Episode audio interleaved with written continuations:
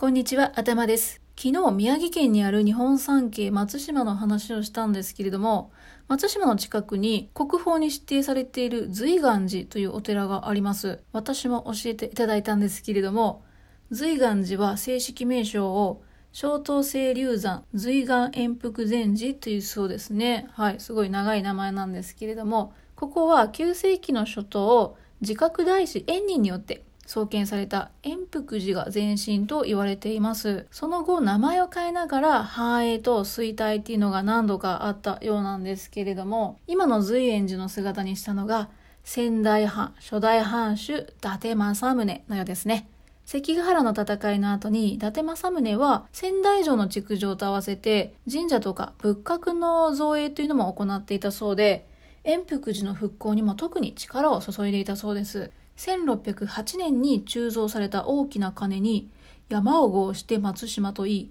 寺を名付けて随岩というという一文が書かれているそうでこれが随岩寺という故障につながって正式名称が小東清流山随岩円福禅寺というふうになったようですね。伊達家の菩提寺として熱い、庇護を受けながら随岩寺は領内随一の規模となったようです。ただですね、その後も、まあ、衰退したり、また再建したりというのはあったようでですね、明治維新の後の新政府の神仏分離令による廃仏希釈運動によるね、荒廃なども、ま経験しているようです。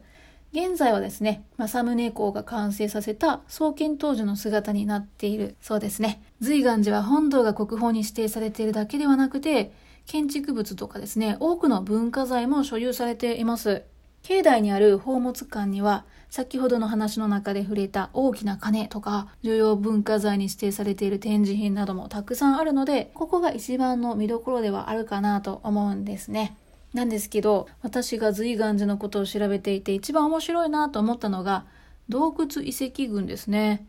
随岩寺の参道の右側にある洞窟の壁面に供養塔とか五輪塔、あと戒名などがね、たくさん刻まれているということなんですよ。つまりは亡くなった人の供養が営まれた場所、まあそんな洞窟だったということなんですけれども、こういう形態の供養所ってあまり聞いたことがないなと思ったので非常に興味深いとうん、思いました。松島は昔から欧州の荒野というふうにも呼ばれていたそうで、供養者の中には岩手とか山形とか県外の人物っていうのもたくさんいたそうでですね、松島が霊場として認知されていたことがわかる遺跡でもあるそうです。はい、まだまだ知らない日本の歴史があるんだなということで、松島に行かれた際は、島のね、景観だけではなくて歴史を知る機会にしてみるのもいかがでしょうか。